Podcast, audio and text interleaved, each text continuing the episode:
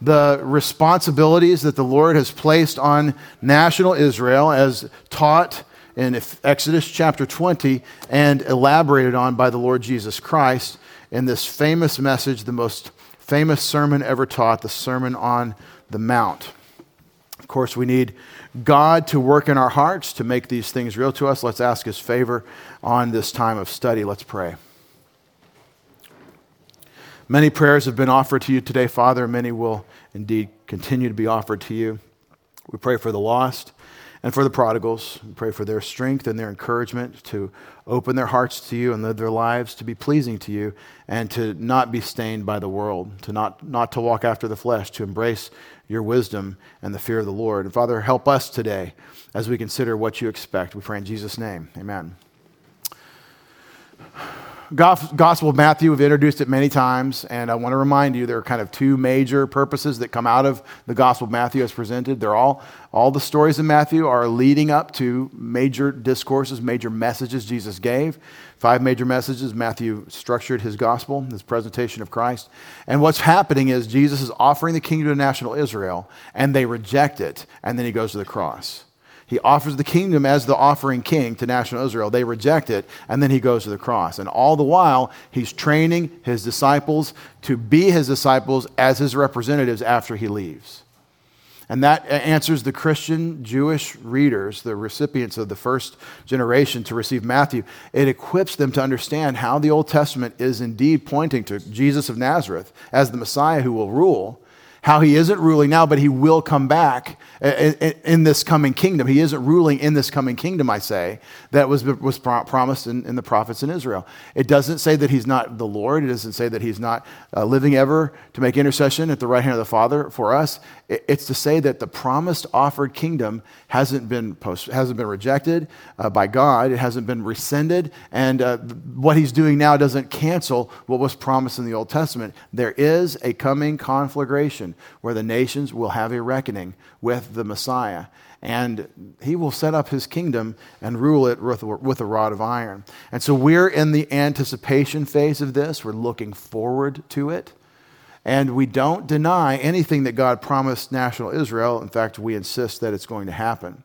And what you have in Matthew 5 through 7 is uh, what we're calling the kingdom platform. Here's an outline of the first uh, all, all, uh, the first chapter, chapter 5 of the Sermon on the Mount, and we are moving into where Jesus teaches on what the law is and the righteousness of God requires. What the law is and uh, the picture in it of God's righteousness. And last hour, introducing the topic of stewardship or Christian ownership, we said that you can see this anywhere in Scripture where God is delivering His word. And we looked in Exodus 20 at the Ten Commandments. And Jesus is going to give now, as we read through, an exposition of the Ten Commandments for our edification so that we'll understand uh, the righteousness of God. And so um, this exposition uh, looks like this. I'll just click it all the way through. And if you look at what's in bold on this busy slide, you have Jesus' instructions concerning murder, adultery, divorce, taking vows, retaliation, and love of one's neighbor different aspects of Mosaic law and first century uh, Judaism, first century Jewish culture, as they understood what Moses commanded and how it had been mixed and blended with the traditions of men, in some cases to deny what the scriptures require, what God had actually said. And so, this is your detailed outline of Matthew chapter 5. We're going to get through part of this today. It's going to be very juicy for us because Jesus is going to talk about murder, adultery, and divorce in our reading of the kingdom platform. And I'll give you a hint. He is for um, marriage and he's against murder, adultery, and divorce. He's for marriage, but he's against murder, adultery, and divorce. And he doesn't pull punches when he talks about this. And so, understanding where I'm coming from on teaching the Word of God, I hope you can, you can grasp that the Word corrects us when we're wrong. It makes what we do as mistakes very clear to us and makes corrections if we'll receive them. And what we do with God's word is actually, it turns out to be a, a, a, sacred trust God has given us. We have the volitional responsibility to say yes to God. It's our responsibility, but we also have the capacity, the power that He's delegated to us to say no. but this is what my culture does, but you don't understand. And this is very challenging material today, but it is, after all, an exposition Jesus gives of the Mosaic Law, the Ten Commandments, and uh, various aspects of Judaism in the first century. And therefore, Jesus is going to bring out the consideration of God's righteousness. Now, most of us don't make decisions when we're after the flesh, when we're wondering what the world does or this is what's convenient for me. We don't make our decisions based on righteousness. We're not asking what is the righteous choice, but we should. And Jesus is teaching his disciples to do that in this passage. So in Matthew chapter 5, verse 21, you've heard that the ancients were told, this is New American Standard, you shall not commit murder, and whoever commits murder shall be liable to the court. But I say to you that everyone who is angry with his brother should be guilty before the court. Whoever says to his brother, You good for nothing, should be guilty before the Supreme Court. Whoever says, You fool, should be guilty enough to go into the fiery hell. it's very clear that he's talking about the sixth commandment, Thou shalt not murder and it's translated correctly that way in the New American Standard Exodus 20. It's translated correctly here. It is not any killing, it is killing illicitly. It's killing someone that you're not supposed to kill. Some people are supposed to be killed, other people are not. Most of us are not. And so capital offenses are separate. Military killing is a different topic. This is about what we call in our culture murder. Whoever commits murder will be liable to the court. What's really obvious as you observe the text, as you just read in English, is what Jesus does with his um, expansions. He's expanding or escalating. He says guilty to the court, liable to the court, liable to the Supreme Court, going to hell. Right? That's it, it goes lesser to greater, and he builds. But the direction of the other part, the, the offenses, um, might seem um, not to escalate. If you're just angry with your brother, liable to the court. If you say, you empty head, literally, or aha, if you say empty head, then you're going to the Supreme Court. And if you say just moron or fool, um, um, the word in would be kasil in Hebrew, you just call him you fool, going to the lake of fire. There's escalating punishments depending on who's making the judgment, but the sins that he's describing mental attitude sin, verbal sin, verbal sin they don't seem to be escalating. They're all of the same category. And it's obvious that he's doing this. He does this kind of escalation. Well, in the, in the Greek, um, well, oh no, we're not to Greek yet. Verse 23 Therefore, if you're presenting your offering at the altar, and there remember that your brother has something against you, leave your offering there before the altar and go. First be reconciled to your brother, and then come and present your offering. Now, this is a, an interesting passage that you just kind of read through and you kind of forget what you're reading when you're trying to figure out your life. When people say, I live my life by the Sermon on the Mount, we're kind of like, do you present an offering at the priests at the temple to be slaughtered? Is that how you worship God? Because nobody has since 70 AD, since the temple was destroyed. So we're not really reading the Bible historically if we're not careful, right? To say that Jesus is talking to people that do this. They would take their offerings according to the Levitical code and bring their offerings to the priests and have them slaughtered. And, and uh, he's talking about how to conduct yourself with one another under the conditions in which they lived. So, yes, Jesus in his speech is talking to national Israel before he came, before he died for their sins. I should say, before he rose from the dead, before he sent the Spirit. Matthew is writing Jesus' words so that people who have the Holy Spirit, who are brothers and sisters in Christ in this church age, can know what Jesus was teaching. And so there, there's the difference of audience between who Jesus is speaking to and who uh, Matthew's writing to. But the difference, the difference is resolved when you realize Jesus is speaking to his disciples. The disciples before he went to the cross and the disciples after, as Matthew's readership.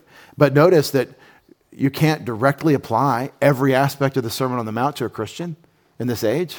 There's no temple. We're not even supposed to bring these offerings because it's not for us. It's a dispensational distinction. And um, if you don't bring an animal of sacrifice to the altar, you are some kind of dispensationalist. That's offensive to non dispensationalists because they think it's a bad word. But I'm just trying to let you understand what the word means. It means we see the distinctions that God has in his administrations through the ages. In verse 25, make friends quickly with your opponent at law while you're with him on the way, so that your opponent may not hand you over to the judge and the judge to the officer and you be thrown into prison. That sounds like the beginning of an escalation, but it's really just the, the process judge, officer, prison. not escalation, it's just you're going to go through this process because once you're in the legal court system, the appeal to your brother for fellowship, for recovery, for restoration, this is not going to be a factor. The judge doesn't care about the personal stuff between you two. The judge is executing the law uh, mathematically. That's what he's supposed to be doing. And that's what that, and this is one of the hardest statements. Truly I say to you, you will not come out of there until you've paid up the last cent. You can't beg off when you get to the judge. In other words, you better deal beforehand while there's a grace period in terms of dealing with your friend. Now let's do it in Greek. We won't read the Greek out loud very often, but he says, uh, and I, I, put the Greek because I want to translate. I want to pick up every little piece I can get. I want to get as much nutrients out of this as I can in the time allotted and understand every message here is a summary of what could be a six or, or, or longer hour message. And it really could. It really could. Just keep feeding me water. I would probably be able to, to, to talk more about what the insights are. But, but we just have to summarize, just give you a thumbnail sketch. Just th- That's why I talk so fast, is I want, want to get as much of a dense summary as I can. He says, You've heard that the ancients were told. You've heard. So he's drawing their attention back to Exodus when God said, You will not murder. You shall not, thou shalt not murder. He's drawing their attention to the origin of the giving of the law. And think about it, they were told. Who told them? Yahweh said that from the mountain, as we saw last hour. You could read the story in Exodus 19 and 20. They were told what? You've heard that the ancients were told, You shall not commit murder. Jesus is not contradicting this statement, and he doesn't contradict anything that the Mosaic law says in this sermon. He doesn't contradict the Mosaic law. What he does is he contradicts the additions that the Jewish crowd has added on, the religious crowd has added on to the, the scriptures. But he quotes the scriptures directly and agrees with them directly. He says, You've heard it that the ancients were told. How did they hear that? They heard Exodus read publicly. You've heard it read in Exodus that the ancients were told, that's the, the nation of Israel, gather around Mount Sinai, you shall not commit murder. And not in the scriptures, whoever should commit murder, he will be subject to the judgment, to the krisis. This is the word for judgment. And so, probably rightly translated courts with the administrative arm of the Mosaic law. They had to set up administrative courts to carry out the dictates of the law, and it is not very regulated how they would do it. It's just you have to do this. And so they did have a system of courts. And so this is a summary. You should not commit murder is, is um, and whoever should commit murder will be subject to the judgment, is a summary of what the Mosaic law requires. That we're talking about, think about it, criminal code, criminal law. A murderer must be brought to justice. The country is responsible to carry out Genesis 9 6 on the murderer. God requires that of all people. Noah and his family is everybody. And then he specifies explicitly through the Mosaic law what's supposed to happen with murder. You're supposed to remove this from the community. That's the idea. And it's honoring the image bearer, the one who bears God's image, um, the human being who has been murdered, when you take uh, the life, the execute the, the murderer. And so the topic is how the Mosaic law regulates regulates with legal code the life of the nation. And if you read, go back to Exodus 20, if you read it, you know, it's really clear. A murder is something you did or you didn't do. It didn't kind of murder the person. There is manslaughter, there's provision in the law, but we're talking about a clear case of murder. Two witnesses established the matter. Okay, we saw him do it. He did it on purpose. That's it. That's, that's a murder. The, the Mosaic law given in Exodus 20, the, the Ten Commandments, are really clear on things that are kind of cut and dried. If you lie about someone in court, that is a, a, a, a judicially, um, what's the word I'm looking for? Prosecutable offense. When they can determine that you've borne false witness against your neighbor, that's legal code. If there's an adultery, you either did it or you didn't do it. It's, it's something that is managed within civil code, and that's really important to understand that they had a theocracy. Nobody with any biblical awareness was, uh, has been advocating here in these United States since the colonies for a theocracy.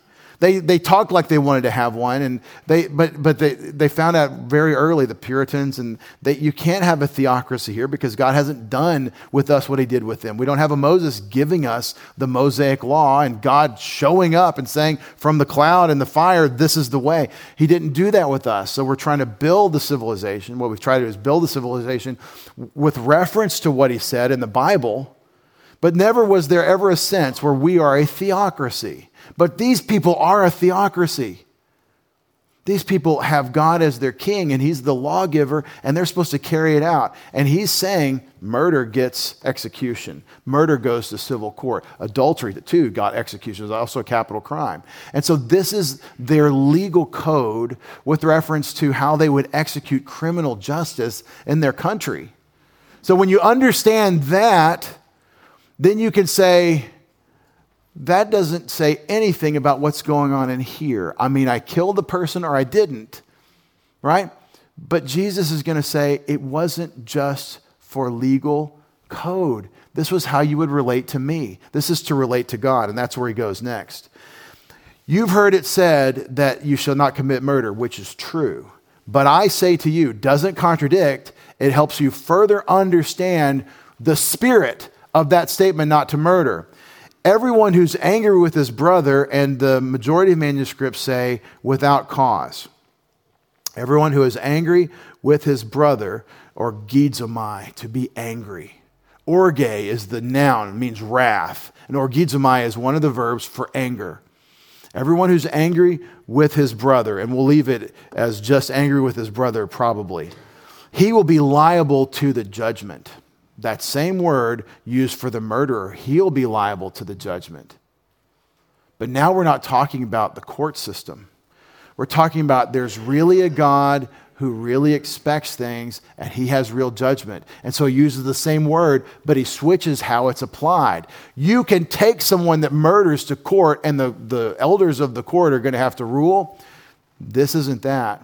The court can't weigh in on whether you're angry with your brother but this is internal. And this means what we said first hour that God in Exodus is calling individual Israelites to worship Him and how they treated one another. It's about a personal relationship with God, and the inner person is the source of the outer actions, and the personal relationship with God is the motivation for how you treat one another. And so that's the spirit of the law. And so just being angry with your brother makes you liable to the real spiritual heavenly judgment.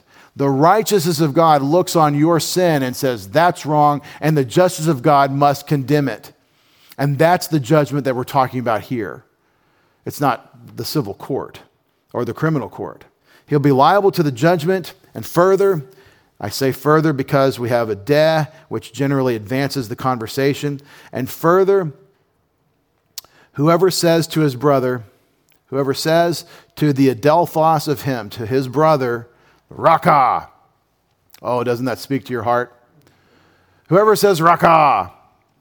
Well, there's a little bit of an argument in the scholarship, but I'll go with the one guy, the one, the one study that said Raka is it's Hebrew, Rekha, and it probably means empty-headed.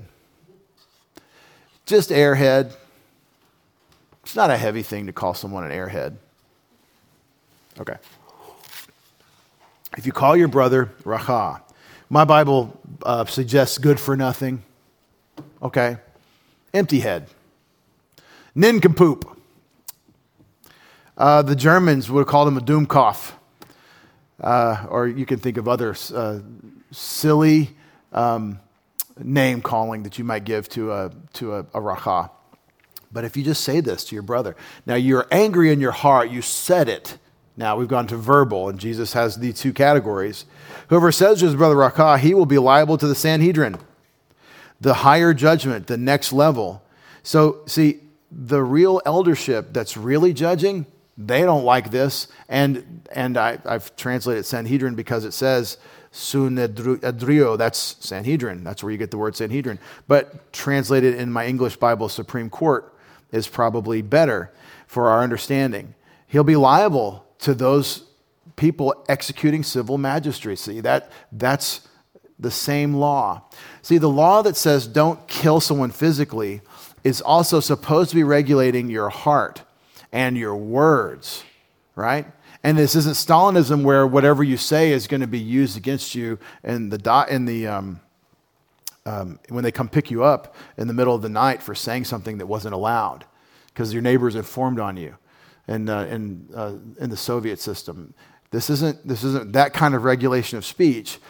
But the idea is that the same law that's saying don't murder someone physically is also saying what you think or say is part of the same problem because it's the heart of man where sin begins, and what the law is pointing out, listen, is sin. See, in our culture, they say, somewhat rightly, it's kind of a bumper sticker that's imprecise that you can't legislate morality. You can't legislate. Well, it depends on what you mean by morality. We can legislate against murder, we can legislate against, you know, crimes against people and things. But how can the government specify or require that we love them?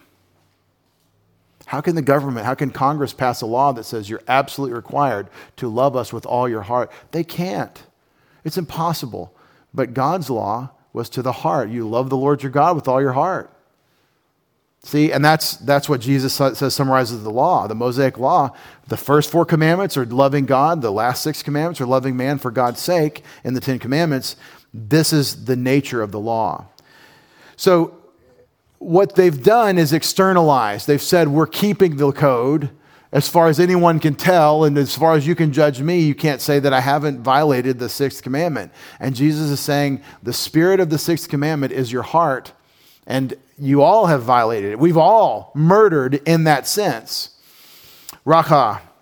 And then further, whoever should say, you fool. Do you see this word M, omega, R E, more, is uh, one one um, conjugation of moron. This is the word in Greek for fool. And again, I, there's several words for fool in the Old Testament in Hebrew, but kasil seems to be the summary one in the book of Proverbs. Whoever says, you fool, he will be liable unto Gehenna to Puras of fire, to the, to the Gehenna of fire, or Gehenna of fire. Um, I didn't translate the article because usually we don't when it's a place. This is the most common word Jesus uses in the Gospels for the lake of fire. The lake of fire. What is the lake of fire? Well, the story behind this phrase for the final judgment of those who are separated from God, the origin of this is actually a valley um, off one of the slopes outside of Jerusalem. And in the days of Manasseh, um, there was the sacrificing of their own children to the pagan god Molech under, uh, uh, with fire. And this trash place was where that was done and where it became this cursed place, this valley of the son of Hinnom, or Gehenna, the valley of Hinnom. And uh, that's the name for this place. So when you talk about it after about the 600s BC, you're saying that place of like God's judgment and wrath, where the burning continues now, a burning trash pit. And um, I believe it is one of the references that the Lord Jesus uses for the final judgment of eternal separation from God in the lake of fire. Whoever should say, You fool, he will be liable unto the Gehenna of fire. Now, I, I have heard lots of expositions that try to soften the blow here and say, I mean, um, it sounds like Jesus is requiring perfection or we're all going to the lake of fire. I believe that's actually what he's doing. He's saying that the judgment that you're worried about of, well, I didn't murder anybody, so I'm not guilty before the law. No, you are guilty before the law that is actually pointing to God's righteousness because you've transgressed it. And any transgression of the law is the lake of fire. You fool is not being presented as some heavy thing to do to somebody. You fool is fairly light. Rakah is fairly light. Murder is heavy. But see, it's all the same. Anger in your heart, calling your brother an empty head, calling your brother a fool. This is the lake of fire because of the real nature of the Mosaic law. It's God's righteousness, which God requires. When you don't have it, you're separated from Him forever. That's the lake of fire. That's what Jesus is teaching about what the law required. And so, if you wanted to adopt a theory of criminal justice where the Mosaic law was just regulating, regulating exterior behavior, my external performance, and I go through religious observances and we blow the trumpet when I give my offerings, if you wanted to make that the system that the Mosaic law teaches, then you'd be directly at odds with what Jesus says the law is doing. You'd be directly at odds with what Moses is doing, what God is doing when he gave the law. He doesn't want their hands. He wants their heart, He wants their eyes, He wants their mouths, He wants their hands, He wants all of them. And that's what the law is showing. Therefore, let me apply it. If you should bring your gift to the altar, literally, and there you should remember that your brother has something against you, leave there your gift before the altar and go first be reconciled to your brother, and then come and bring your gift what he's doing here is summarizing again the Mosaic law. Four commandments for how you treat God, six commandments for how you treat man for God's sake. And so you don't get to have the four straight, but you're messing up on the other six. It's the whole, it's the completeness, it's everything. And so the priority is not that you're just, I'm just serving God, even though I've ruined my relationships and destroyed other people to serve God and to offer an offering that He's interested in, you've got to do the rest of what He expects too toward people. That's the way God is, is dealing, and that's what Jesus is saying. Leave your gift before the altar. I want you first to get right in your relationships because you called your brother an empty head, or you fool, or you were angry, or you did something in anger toward him that violates the spirit of thou shalt not murder. You've done something that transgresses the image bearer, that bears God's image in that person, and you need to go and reconcile. You need to go deal with that because you did something wrong. Now, what this doesn't teach, y'all, y'all don't, don't lose this. What he's not saying is that if they perceive that you did something wrong, but you didn't, that you have to go and make them perceive that they're wrong. You can't make anyone perceive anything. Perception is what happens when they open their eyes and their brain fires off and their eyes give projections that work with their brain. You have nothing to do with that process except, well, you put something in front of their eyes. What they perceive of it, you cannot control. He's not saying you have to have solid relationships with everyone. He's saying when your brother has something against you, when you self judging are in the wrong, go resolve it. I did something wrong. I need to own it. That's the idea. That's the idea. And so uh, I think it's really important to notice how he, how he deals with these things. Isn't that helpful? He doesn't say that there's been a big misunderstanding and you need to, you need to leave off your relationship with God until you can fix their misunderstanding. You probably won't fix their misunderstanding unless there's some humility on both parties, which requires uh, a lot of God's work in the person's life, especially mine and yours and everyone else's unless there's some humility, which enables us to actually communicate where we can hear what the person's saying and not make assumptions. And yet, I know you well enough to know what your speech implies, but I'm not going to assume a negative interpretation of it. It's challenging, very hard to do this, especially with well established patterns of sin. Do you know what happens when someone sins against you habitually? There's a word we use for that in our culture. Do you know what the perpetual or habitual sin against someone is called? We call it abuse. It's abuse, misusing someone. But it's sin. Don't try to make a separate category. Oh, no, this is a pathology. Right, it's sin. It's all sin. But they do the same thing over and over. Yeah, and they're sinful. They're in a habit, in a rut of sin. Yes, that's the problem. They're a reviler or a drunkard or whatever. They're behaving in a lifestyle of rejection of God's will regarding how he treats other people or how, they, how she treats other people.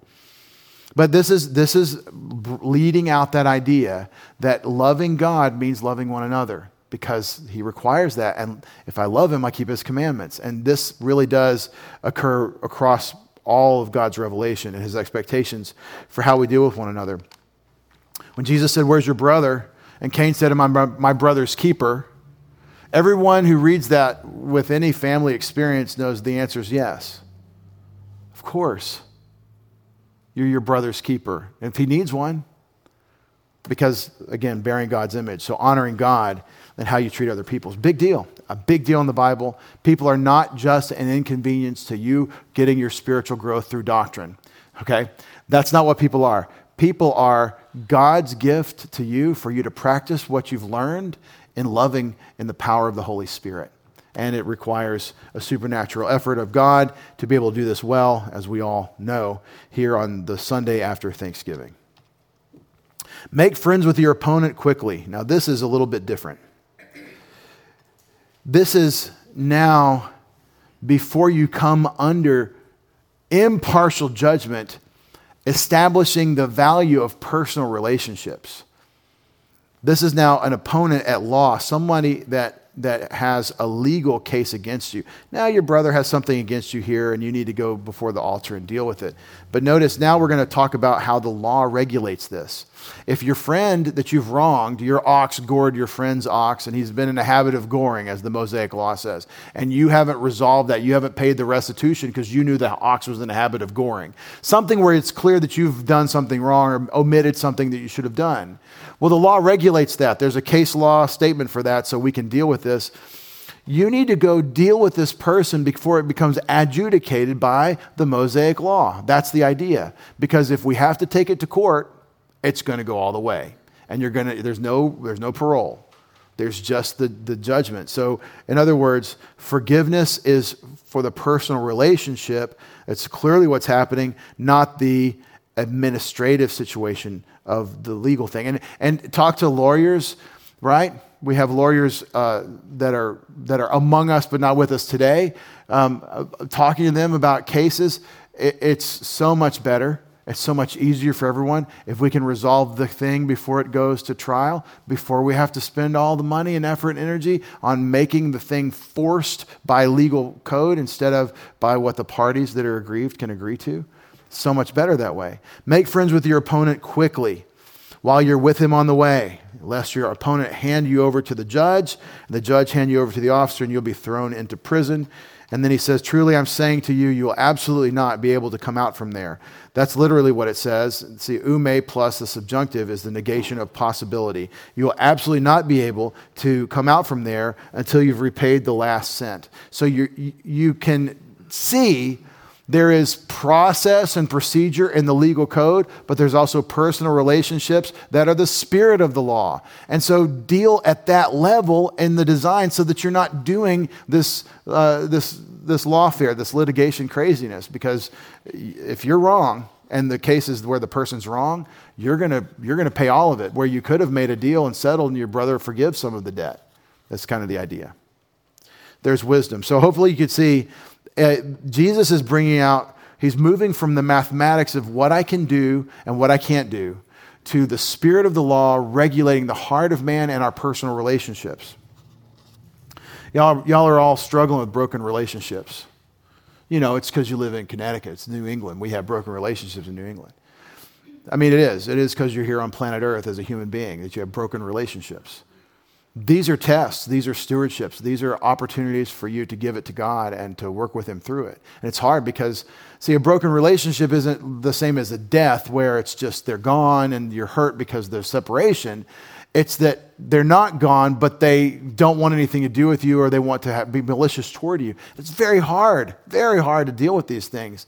But this is the need for the word. This is the need for constant intake of God's word. So I can take the spiritual truths of God's word and apply them to the personal relationship problem. So today, the person still hates me. And today, the Lord Jesus still paid for my sins and their sins and their hatred. And today, just like yesterday, my view of myself is, needs to be what God says and not what they say. And I can have compassion from that position of strength, which I'd never have compassion on an enemy, on someone that hates me, uh, without the Word of God, without that rationale. All right, personal relationships.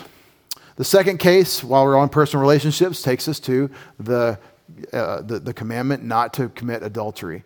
I, I, don't remember. I think that's number seven. I think it goes, I think it goes um, honor your father and mother, then no, no, no murder, then no adultery which is actually a kind of a murder. It's not of a human, but it destroys a human. It destroys a marriage that is a picture of, of God. We're, we bear God's image, male and female. And so there's, the, there's, there's, there's multiplicity and unity in marriage. It's not a perfect picture of the nature of God as one God in three persons, but there's something about that relationship that God calls one flesh, and it isn't just sex.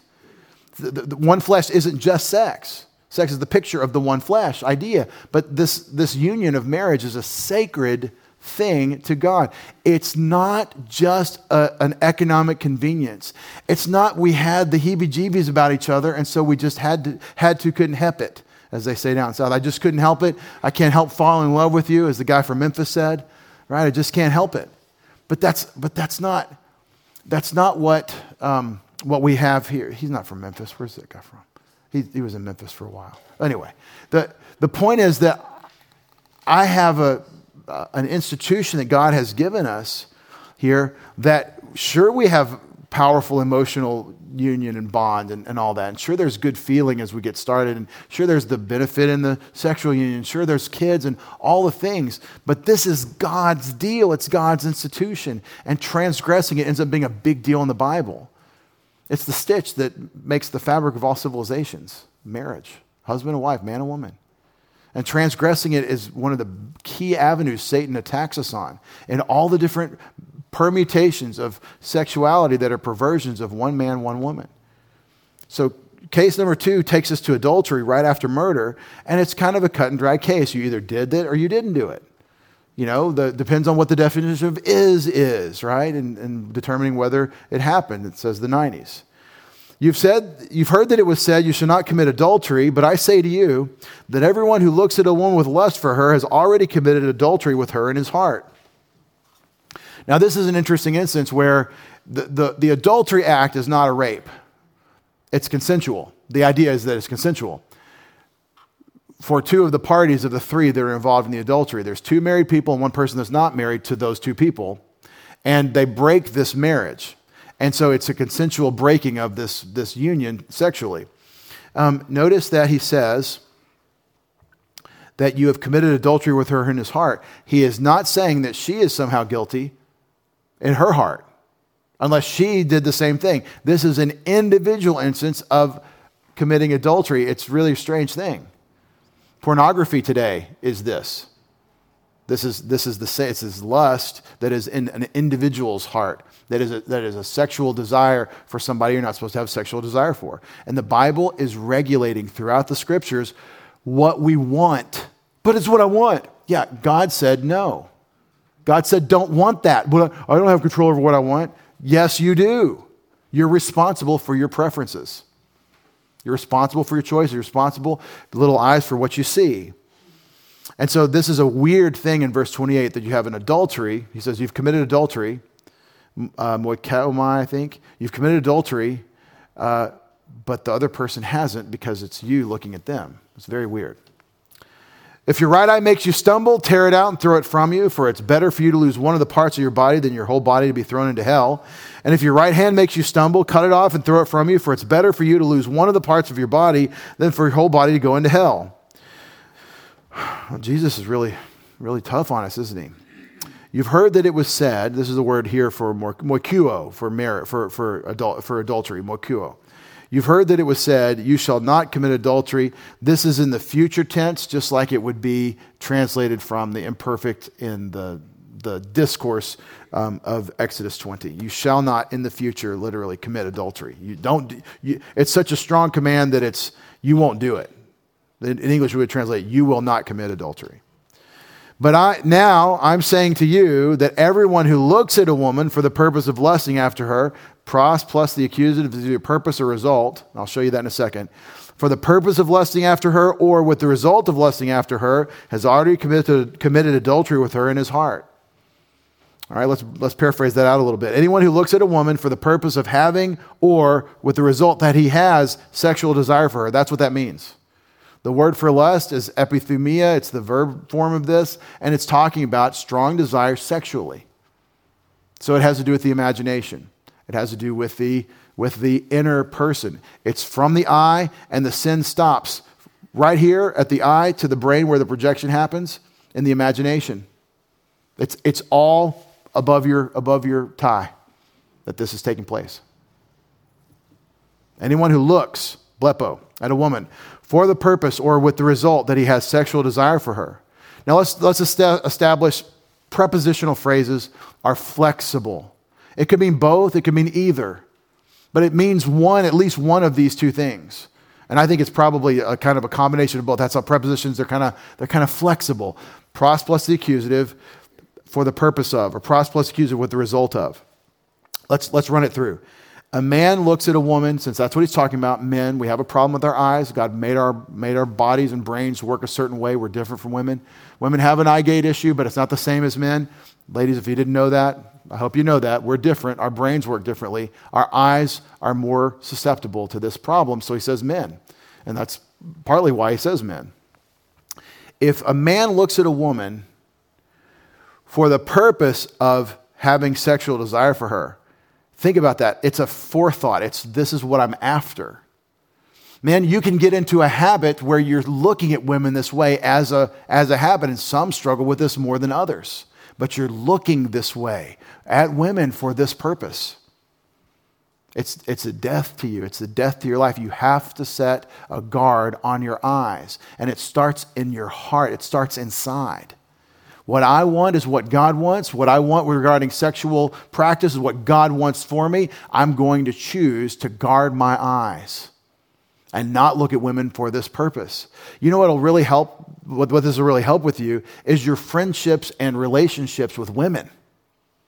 Men, it's a real problem that Jesus addresses here. Now let's do the result. A man looks at a woman and he wasn't out for for the purpose of imagining sexual activity with her or committing adultery in his heart, but he looks at her and it just takes him away.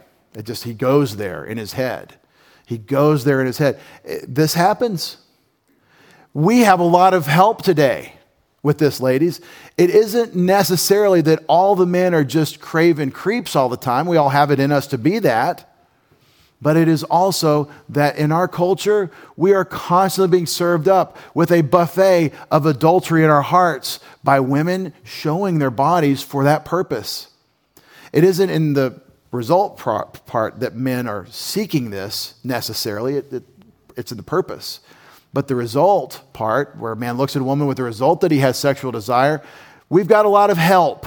And this, this is the issue of modesty.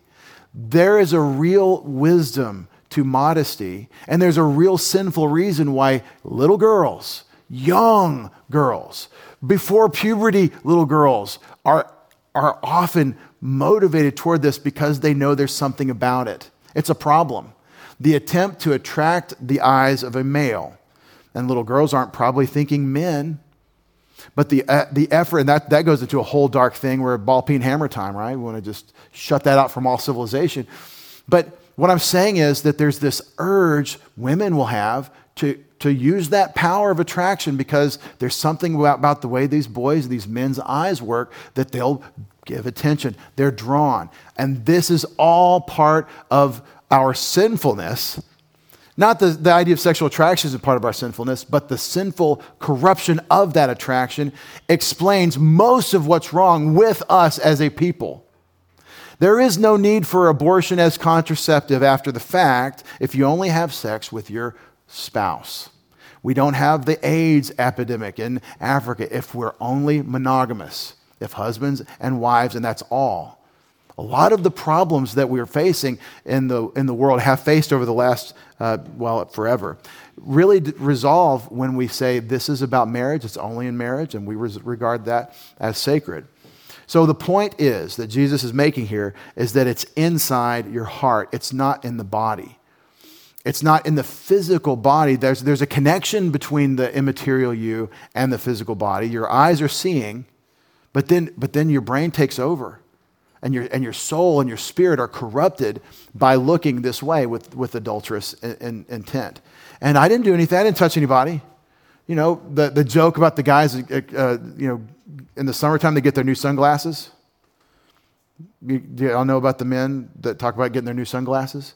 It's so that their wife can't see them looking at the other women because they're dark enough you can't see. Some of you are like naively shocked at that. Don't be naive. Don't be naive. This is, this is the heart of the law. The adultery was the actionable, legal, obviously there was the transgression physically between the two people, breaking a marriage, you know, transgressing the other spouse. But But then what's the heart of the law? What's the spirit of it? The spirit is that it's inside you, it's not just in your body. Uh, one of my favorite uh, commentators on on all things American, philosophical, historical, and political is a Jewish rabbi named Dennis Prager. I love Dennis Prager. I think he's a genius. I like the way his voice sounds. He's fun to listen to. I recently heard him do an interview where he said that the difference between Judaism and Christianity is there's only one organ in Judaism you can commit adultery with. A man can only use one organ, he can't use his eyes. And by saying this, he is contradicting the spirit of the law that the great rabbi Jesus is teaching us. The law was not just about your body, it's about your heart. And it's funny that they're going to double down. We double down on hell. We don't do adultery because we don't physically do adultery. Anyone who looks at a woman for the purpose of having or with the result that he has sexual desire for her has already committed adultery with her in his heart. Ugh. But if your right eye is causing you to stumble, literally, present tense, it's ongoing action in the, in the description there, then tear it out and throw it from you. I believe this is what you call a, a, a, riddle or a wisdom saying where you're supposed to figure out what is the implication. One of the ancient Christian um, uh, interpretations here, early church, is that if you have people in your church, you're all members of one another. If you have people in the church that are sinful, you got to remove them, like in 1 Corinthians 5. And I don't mean sinful like um, we're all sinful. I mean like lifestyle sin. 1 Corinthians 5 removal. And um, I mean, it, that could be an application, but I don't think that's what Jesus is saying. He's talking about body parts. If you see this thing, that, that then you go there, it's better to pluck your eye out than go there. Better, think about it. What a great way to think about it. I should pluck my eye out before I do that. Who's going to know? God knows. This is about God. The law is regulating your relationship, Israel's relationship with God. That's what it was for. For it's better for you that one of your body parts be destroyed than your whole body be thrown into Gehenna.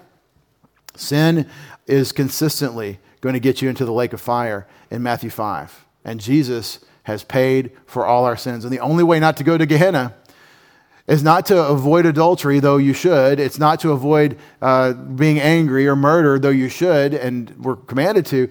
But avoiding these things, you're still sinful and you're still going to go to Gehenna. The point is that, um, that these are sinful, and it's not just about what the physical law can regulate by the physical courts.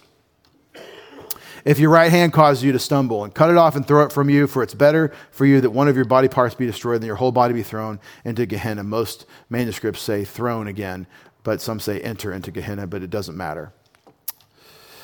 It was said, Whoever sends his wife away, let him give her a certificate of divorce in Deuteronomy 24. But I say to you that everyone who divorces his wife, except for the reason of unchastity, that's an unfortunate translation, it's porneia, logos porneia, a matter of, of fornication, makes her commit adultery, and whoever marries a divorced woman commits adultery.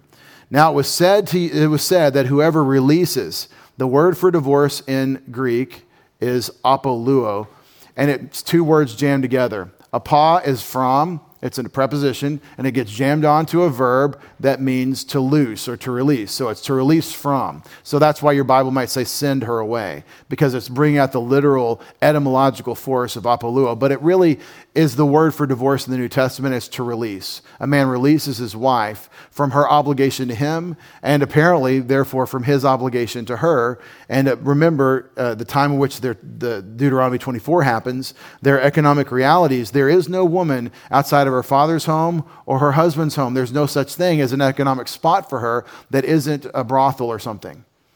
And that's really important to understand when you talk about God's regulations on divorce in the ancient world. What we divorce for is what we call first world problems. No, I know it's pretty rough. It's first world problems because um, if a man hits his wife, her brothers cannot come and break their jaw and say, Don't do that to my sister anymore, and enjoy eating through a straw until you can heal up. You can't do that because they'll go to prison for assault, and so you don't have any kind of, uh, of retaliatory ability in the family, so you can't regulate these things. But in, in the time which the Bible was written, you could. You could. You would, you would never go after a, a woman that you're married to who has brothers. The, the two by four committee is going to get you. And, and we, we kind of all knew it's not worth it. And we don't have anything like that now, so it's all, you know, it's all lawfare. But anyway, it was said whoever releases his wife, he must give to her a certificate of divorce. That's a direct quote of Deuteronomy 24 1. Jesus beats up on Deuteronomy 24 uh, in Matthew a couple times. He talks about this topic and goes to the one verse. There's like one verse that allows for divorce, like one passage that talks about this. Now, on the topic of marriage and divorce, some will say if you're one flesh, then there's no such thing as divorce. So if you get legally divorced, you're still spiritually married. But the Bible doesn't teach that. The Bible says in Malachi 2, I hate divorce. Yeah, Malachi. I hate divorce. He acknowledges it. He knows there's such a thing, but he hates it. God hates it. Those of you who are divorced, those of you who are divorced, please listen to me. If you don't hate divorce, you don't understand, you haven't learned from the experience. We all hate divorce. It's hell on earth. It's a living death. It's a violation of God's expectations. It's all of these things. It's horrible. It's absolutely horrible that this would happen. And we can all agree and commiserate, and we're, and we're hurt for you if you've been through this. And a lot of you have. And this is, it's the scars of the time in which we live. But we don't change what the text says or what it means because we've been through an experience. We say, yeah, it was wrong. It's wrong that this happened. For whatever reason, whoever's responsibility, it's wrong. It's not God's design. But anyway, Jesus says, whoever releases his wife, he must give to her a certificate of divorce. But I'm saying to you that whoever releases his wife, that's divorces his wife, except for a logos or of porneia. Logos, porneia. A matter, the word or matter of porneia, fornication. Marriage, uh, uh, the act of marriage between people that aren't married. In this case, it would be that act in adultery he makes her commit adultery. Whoever divorces his wife except for her committing adultery, he makes her commit adultery. How is that? Economically, she has to go to somebody's house. So she has to enter the, the situation of being someone else's wife. And to do that after divorce, except for adultery, is itself adultery. It says here. Jesus further says, and whoever should marry a woman who has been released or divorced commits adultery. So whoever picks her up, she's been, she's been kicked to the side. Somebody picks her up. Hey, honey, we're going to dust you off, and take care of you, come to my house. He's saying that's to commit adultery. That's what he says. It's very harsh. It's very harsh. I don't mean to be harsh. I don't want to be harsh with you. I want to be harsh with 20 year olds and 17 year olds and 15 year olds. I appreciate you giving me a few minutes more to talk about this real quick. Marriage is so permanent. It's such an important thing to God. It's so, you're so stuck if you do it. That the disciples in Matthew 19, when Jesus teaches them on marriage, from Matthew 24 and, and Genesis 2, it's so permanent that the disciples tell Jesus if it's this way with a husband and wife, then it's better never to marry. If you're stuck, it's better not to be married. If you're stuck, it's better not to be married. That's what they say. And Jesus doesn't say, You're right. I'm sorry, Jesus doesn't say you're wrong, it's still good to be married. Jesus says you're right. It's better not to marry, but for most people, this is not possible. We don't deny marriage, but we want you to understand it's going to hurt. Paul says, I'm trying to save you from suffering. Marriage hurts because you're sinful and you hurt people. You thought I was going to say because the sinner hurts you. But we do. We hurt each other. We're sinful. And some people are serially sinful. And they need the 2 by 4 committee. I agree. And it's a horrible time we live in on this issue.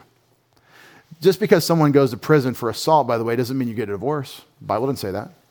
But they can't. Because, what do you mean? Uh, they're in prison. Yeah. They're going to get out. But then I can't be happy. Ah. That's what we do. That's why we get divorced because we want to get our certificate back. We want to get married. We want to find somebody that'll work again. But see, the way the Bible describes this, you're stuck. You're stuck. And just because you got a divorce, the Bible's issue on remarriage, it's actually a pretty sketchy question. It really is. Read it. You need to study the text for yourself on this. You cannot look to the culture. You can't look left and right. You can't ask Mark Driscoll or anybody else that's got a snappy take on this. You really need to look at the scriptures on what marriage and divorce looks like. If you want to be single, right? That's, what, that's really what divorce is driving you towards is just being by yourself. All by myself. and the reason I'm saying this, You need to be disciples of Jesus who can say these things to others. You live in a divorce culture that denies the existence of God by divorce constantly. We need to be able to say, hey, you probably shouldn't marry that person until you know him better. You can always learn a little more before you go there. And I like young people getting married, having kids is for young people. I'm living proof. It's not for old people. Right? I, love I love the idea of young people figuring out who they are and saying, we're going to do this for the Lord and, and going for it. But every time young people come to my office, I try to talk them out of getting married. Don't I? The first message is don't do this. Here are the places in the New Testament that say don't do this because you're stuck. So, but, but, but, but Uncle Paul, we'll serve the Lord together. We'll do it. we we're going to do this. Okay. Okay, so you're going to do this, but you're going to have to do it. You're going to have to do it. Your integrity is on the line. Your love of Jesus is on the line. Your character is on the line. You need to do this for the witness of the gospel. That's the biblical view of marriage. Sexual sin is about marriage. Sexual sin is about marriage. The act of sex is a marital act. This is the destabilization of, of your whole civilization, but it's also the destruction of your spiritual life. And it's a rampant problem, as you all know. And we're not being a bunch of prudes by saying this is what God's word says. Those of you who are divorced, please become disciple makers on the topic of marriage please be the person that comes alongside that young person and says, This is harder than you think it's going to be. And here are the encouragement I want to give you about how permanent marriage is. You don't want to end up in the situation that I've been, I, that I'm in. You want to be like the rich man and Lazarus on this one. You want to tell the truth and not say, Well, my experience changes the truth. It's really important, beloved believers in Christ. You be disciple makers in the situation that you're in. If you're not married, be a disciple maker is not married. And if you're miserable because you're not married, listen, you got a problem with the Lord. I understand there are certain aspects that are challenging about that, and I, I haven't had to live that way since I was 24 years old. But you can be happy single in your relationship with Christ, and I expect nowhere else, no other way. You cannot make marriage replace your relationship with God, right? And so if you're single, be a disciple maker about being single, especially to young people that are wondering about getting married. Let's figure out our spiritual lives, our love for God in our estate that we're in.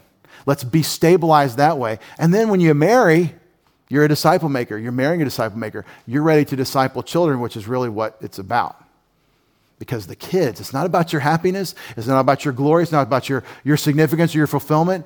You're about to have children, and those kids are more important now than you. You have to be the caretaker. You have to put yourself under their needs and care for them, don't we? We have to. So I just I want you to hear my heart on this. It's very casual in our culture, but the Bible isn't casual about it. Jesus has a very clear message on this. And so uh, basically what happens with divorce is an abortion. There's no way to do it well. My assignment to you, if you want to read up on this and t- test me and see if the scriptures are so, read Matthew chapter 19 when Jesus teaches on divorce. Moses said, yes, you could divorce your wives because of your hardness of heart. But from the beginning, it wasn't this way. Haven't you read in Genesis chapter 2, the two became one flesh? Whom therefore God joined together, let no man separate. That's the words of Jesus, not just the preacher at the, at the wedding. I almost said the funeral. Either way, I'm sharing the gospel. But just please understand, this is such a very important topic that gets it. I understand misery. I understand uh, we're, we're called to carry a cross. Oh, you just don't understand. I'm so miserable. I get it. I think we're all called to suffer under something that's life changing. Some people have cancer, some people's children have cancer. There are things that we have to deal with in life that are super catastrophic and to say, well, I just can't take up my cross and follow Jesus Christ. That's right. Some women who are, husband, who are wives to these husbands are crosses they have to carry. Some men are a cross that God, being in the estate where you have to fill this role, it, I, I can't do it. I can do all things through him who strengthens me. I can do what he calls me to do because I have the Holy, the Holy Spirit. This is the way about marriage. There is no dissolution of a marriage, according to the Lord Jesus, without hardness of heart. Do you want to be the hardness of heart person? You're the one requiring the divorce. You're the unforgiving person in Matthew 19. Now read it. Read it. If you need to repent of past sin on this because you thought you're right and you're wrong, you should do that. You should definitely get rid of that arrogance, that self righteousness about bad decisions you've made. If I have a sin that I haven't confessed to God, I need to confess it. I need to own it. And I mean, legitimately take it to God and say, I'm guilty. I don't ever need to say, well, this happened to me, so it must be okay. You with me? You with me? This is rampant now. It's touching our church in multiple places. And it's very clear in the Bible. And the only answer someone can give me when I ask them, Why are you doing this? the only answer that I've heard is, I'm miserable. I expect for the believers in Christ with a Heavenly Father, with a, with a good uh, rod of correction, I expect the misery to increase. I expect the suffering to intensify in a different way. And I hate that for them. Let's pray. Father, we thank you for your grace, for your wisdom, for your care. Father, what I say is what I say. What you say is the Word of God. My understanding, my interpretation can be wrong. I can be flawed. I can be uh, misunderstanding and, and all those things. But what have you said, Father? What do you require? What do you expect? Father, let our church family be free of this transgression of your character. Let us, as we go forward as a church family, say marriage is sacred to you. You hate divorce. This is the word of God. Father, as we consider what the law is teaching, help us embrace your righteousness. Righteousness doesn't mean that we feel good about ourselves. Father, righteousness means that we are, by your grace and really by your miracle, commensurate with your character in our desires, in our words, in our, in our actions. And Father, we don't want to be self righteous, and we don't want to be rough with people who are suffering. We want to be honest and grieve with those who grieve, weep with those who weep, and rejoice with those who rejoice. Father, I pray for you to strengthen the marriages of Preston City Bible Church, in fact, all of Christendom. Help us all represent Jesus Christ in these circumstances. And Father, if there are those that are suffering with a heavy weight of, of, a, of a, a marriage that is broken because of uh, choices that others make or bad decisions we've made in the past, I ask that you would intervene in those circumstances. Bring glory to yourself despite our failures. Let the truth shine through, Father, always in everything we say and do, so that we can shine your light among men and they know that you're there because of our example. I pray for it in Jesus' name. We all said, Amen.